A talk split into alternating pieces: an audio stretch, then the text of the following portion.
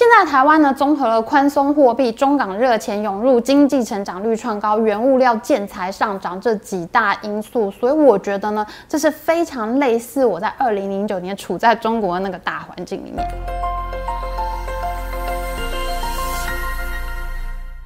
大家好，我是 Amy。我们去年六月在制作大牌长荣系列影片的时候呢，就已经发现到联准会的宽松货币政策呢，导致了美国出现非常严重的通货膨胀现象，而且呢，房价也离奇暴涨。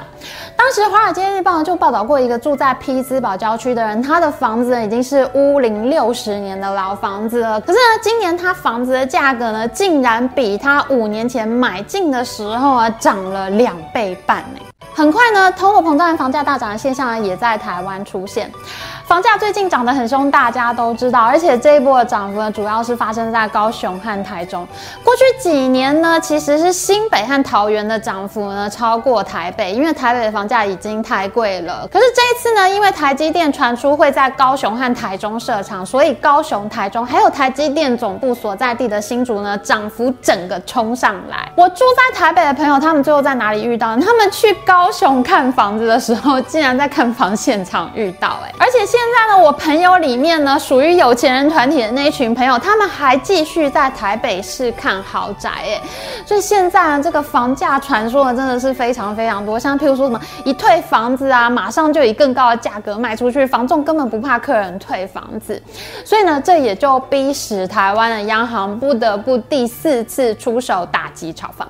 那大家当然会非常关心，房价还会不会继续上涨呢？我要不要现在买房子，还是说呢，我应该趁房价很高的时候把我房子卖掉，等到它跌下来的时候，我再把它买回来呢？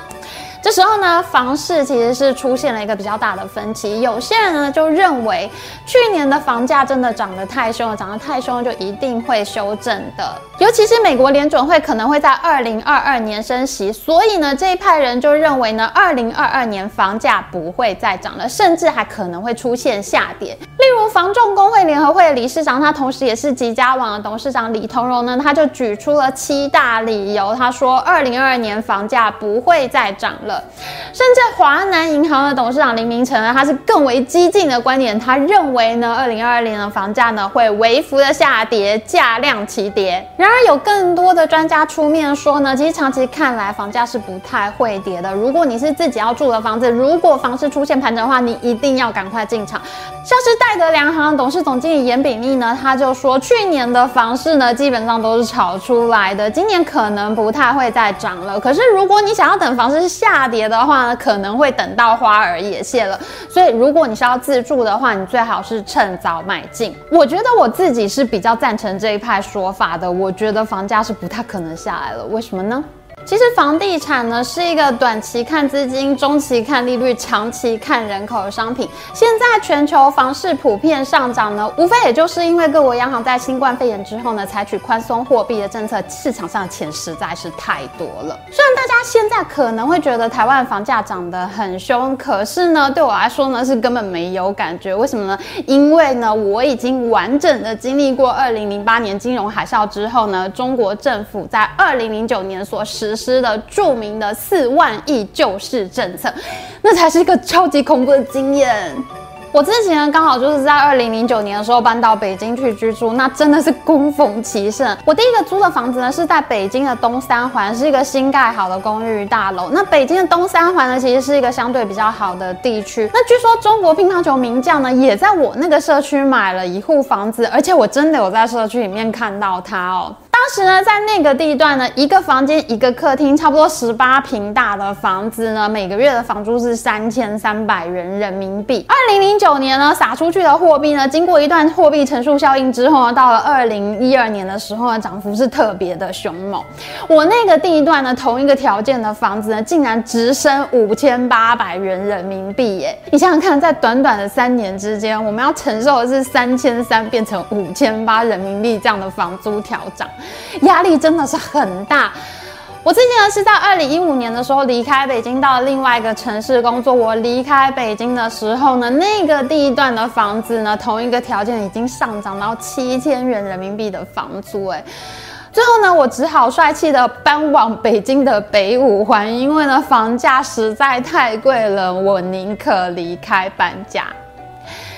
我是在二零一九年的时候离开我居住的最后一个城市上海，回到台湾的。那我在上海的最后一个房子呢，它的房租是每个月要七千五百元人民币，也是相当的高。当时呢，我也是赶上了中国非常著名的房价宏观调控。你房价涨成这样，人民银行当然要出来打房嘛，对不对？中国人民银行呢，它也是采取了信用管制的方法，跟我们台湾央行一样，他们都是去调降贷款的成数。就比如说最近一次呢，台湾央行打炒房呢，它就是把第二户豪宅贷款呢，还有第三户以上的购屋贷款呢，都从五成以上呢调降到四成。这样子呢，你必须要自备更多的资金来买房子，你就没有办法呢杠杆那么多的钱从银行呢进入房市。为什么大部分央行在这种时候呢，它都不愿意选择升息，而要选择采取信用管制的手段来调控呢？因为其实通常呢，宽松货币的时候都是为了要拯救经济，这个时候经济可能已经重创了，那就有一些产业呢，它是非常需要低利的贷款去度过困难的。譬如说，现在台湾的餐饮业啊、零售业啊，很可能都才是刚刚才喘过气来，连纾困贷款都没有钱还哦。在这种时候呢，一旦你全面性的升息呢，对这些产业来说就是致命性的打击。所以呢，各国央行呢，通常都会非常确定经济的状况已经脱离险境，他才会选择升息这个手段。那几年呢，住在北京真的是超级噩梦。我那时候住在东三环的房子呢，一平方公尺它是卖一万人民币出头。可是到了二零一五年我离开北京的时候呢，那间房子的房价呢，一平方公尺已经要卖到四万多人民币了耶！而且呢，其实北京真正蛋黄区的精华物件呢，那时候已经飙涨到一平方公尺七万人民币了，真的是非常的吓人。不过呢，我觉得在这整个噩梦里面呢，最严重的噩梦呢，可能是中国人民银行，因为呢，他们在二零一零年四月的时候宣布了新国十条宏观调控政策，结果呢，他却发现自己陷入了一场宏观调控的噩梦。怎么说呢？因为房价呢，它是跟很多其他经济因素联动的。当人民银行在二零一零年呢开始调降贷款成数，开始打房的时候呢，市场上的第一个直接的反应，竟然是房租租金大涨。为什么呢？因为这个时候房地产公司会开始惜售，他发现房价上不去了，那他就不想卖这么多的房子。他想等一等再卖，于是呢，就有很多人没有办法在市场上买到房子，他们只能转向租房市场。这个时候呢，租房市场就供不应求，因为太多人要租屋了，所以呢，租金就出现暴涨的现象。这也就是我刚刚花了很多篇幅说的，我所遇到的房租大涨现象。那人民银行眼看这样不行啊，一边是租屋族，一边是首贷族。那租屋族跟首贷族比起来，租屋族还是比较弱势的，因为他连头期款都还没存好。另外一个原因呢，则是房价跟经济成长率其实有非常密切的联动。因为呢，民众在买房子的时候的交易呢，会被算在 GDP 的固定投资里面。那投资呢，其实是 GDP 四大块面非常大的一块。那人民银行呢，它也必须要注意到，如果我一直长期这样压抑房价的话，固定投资就会变少。而且不只是固定投资的问题哦，如果建商没有那么大的意愿盖房子的话，你看水泥、钢筋、建材这些需求。都会下滑，就更不用讲在家里面要买的家具啊、电器啊这些产品的销售量。所以呢，人民银行呢也会适时的放开调控，让经济呢能够和缓一点。最著名的例子呢是在二零一五年夏天那场中国大股灾之后呢，经济成长随之放缓，那人民币呢就不得不放开房价调控。哦天哪，他这一放手不得了，因为大家都知道呢，他一放手我就要赶快去买，这么多货币在市场上窜，他终究还是要回到调控的手段。等到你下一次调控的时候，我又买不到房子了，所以我现在赶快要抢。着去买，所以呢，每次人民银行一放手的时候呢，房价就会开始大暴涨。那么人民银行呢，就要开始进行新一轮的调控政策。所以呢，自从二零零九年之后呢，人民银行根本就是处在一个超级房价噩梦里面。他采取了各种不同的手段，什么国八条啊、新国八条、国十条啊、新国十条，他就一直不停的在那边收收放放。当时的人民银行行长周小川呢，他虽然是备受推崇的经济学家，人民币在他的任内进行了非常多的改革，因此他被称为人民币先生。可是当他下台的时候呢，受到最大的批评就是他在任内呢放出了太多的人民币，导致后续的房市管制政策呢需要非常高的技术经验值才能够做好。到了去年恒大地产债务违约事件的时候呢，其实就是因为习近平过度严厉的打房政策，他根本不知道怎么样打房才是正确的。当时中国经济已经在放缓了，你这一打房下去又不得了，那么打的更不好了。到了恒大事件之后呢，习大大才晓得哇，这事情这么严重，才又开始各种放宽。那么台湾的房价是会涨还是会跌呢？各位，我要非常严肃的跟大家讲一件事情：经济好的地方，我真的没有看过房价在跌的。目前我觉得长期来说呢，台湾的房市都很难跌。如果能够控制在一个微幅上涨的速度，那已经是台湾央行最大的成功了。因为目前呢，原物料啊、建材的价格都在上涨，而且台湾的经济成长率是越来越好。未来十年在美中角力的这个格局之下呢，台湾注定是一个重返荣耀之地。另外一个原因呢，则是因为中国政府的管制政策越来越不按常理出牌，这就导致在中国还有香港这个资金呢，大量的涌到台湾来形成热钱。那么在这样的大的总体经济环境下面呢，我真的觉得房市不容易跌。有些人呢，他拿台湾在二零一四到二零一七年房价下跌的数据，他来论证呢，因为美国联准会在二零一五年的时候开始升息，那美国的资金呢，因为利息比较高的关系呢，他就回到美国的市场，那就撤出了台湾，所以呢，就造成了台湾房价下跌的现象。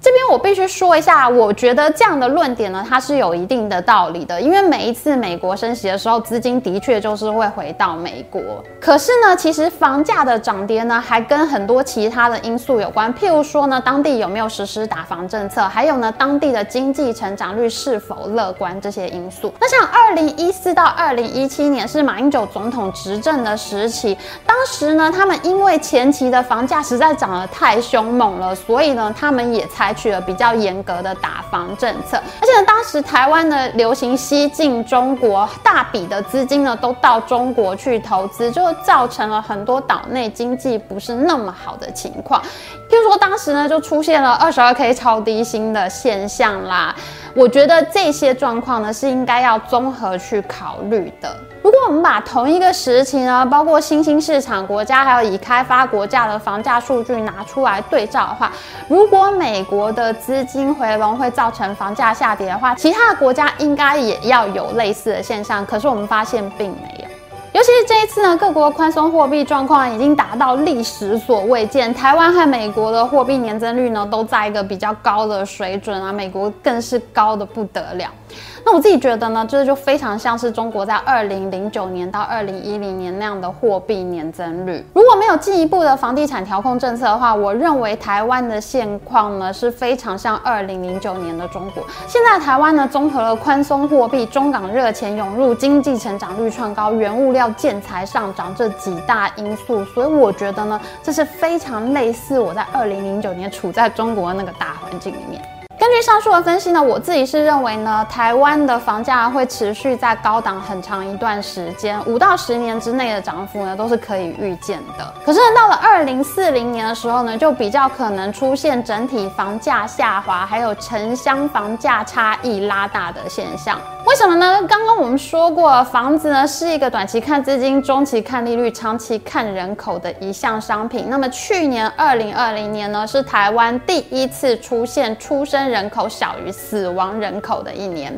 那也就是说呢，在去年台湾的人口呢正式负成长了。那到了二零四零年呢，就是这一批宝宝他们满二十岁的时候，他们应该要陆陆续续在房地产市场上面出手挑选合适自己的房子。然而到时候我们可能就会发现房子很多，但是买主很少，那很可能就会出现在日本也出现的现象，那就大都会区的房价继续飙涨，因为大家都很喜欢在蛋黄区居住嘛。可是呢，比较边缘的这个城镇和偏乡地区呢，房价肯定会有所滑落了。好，那这样到底要怎么办呢？我到底应不应该买房子，或是我应该要怎么样买房子呢？下一集的影片呢，我们就会来分享一个我个人比较有趣的观察哦。喜欢我们影片，请记得帮我们按赞，还有记得按订阅频道加开启小铃铛。我们下次再见，拜拜。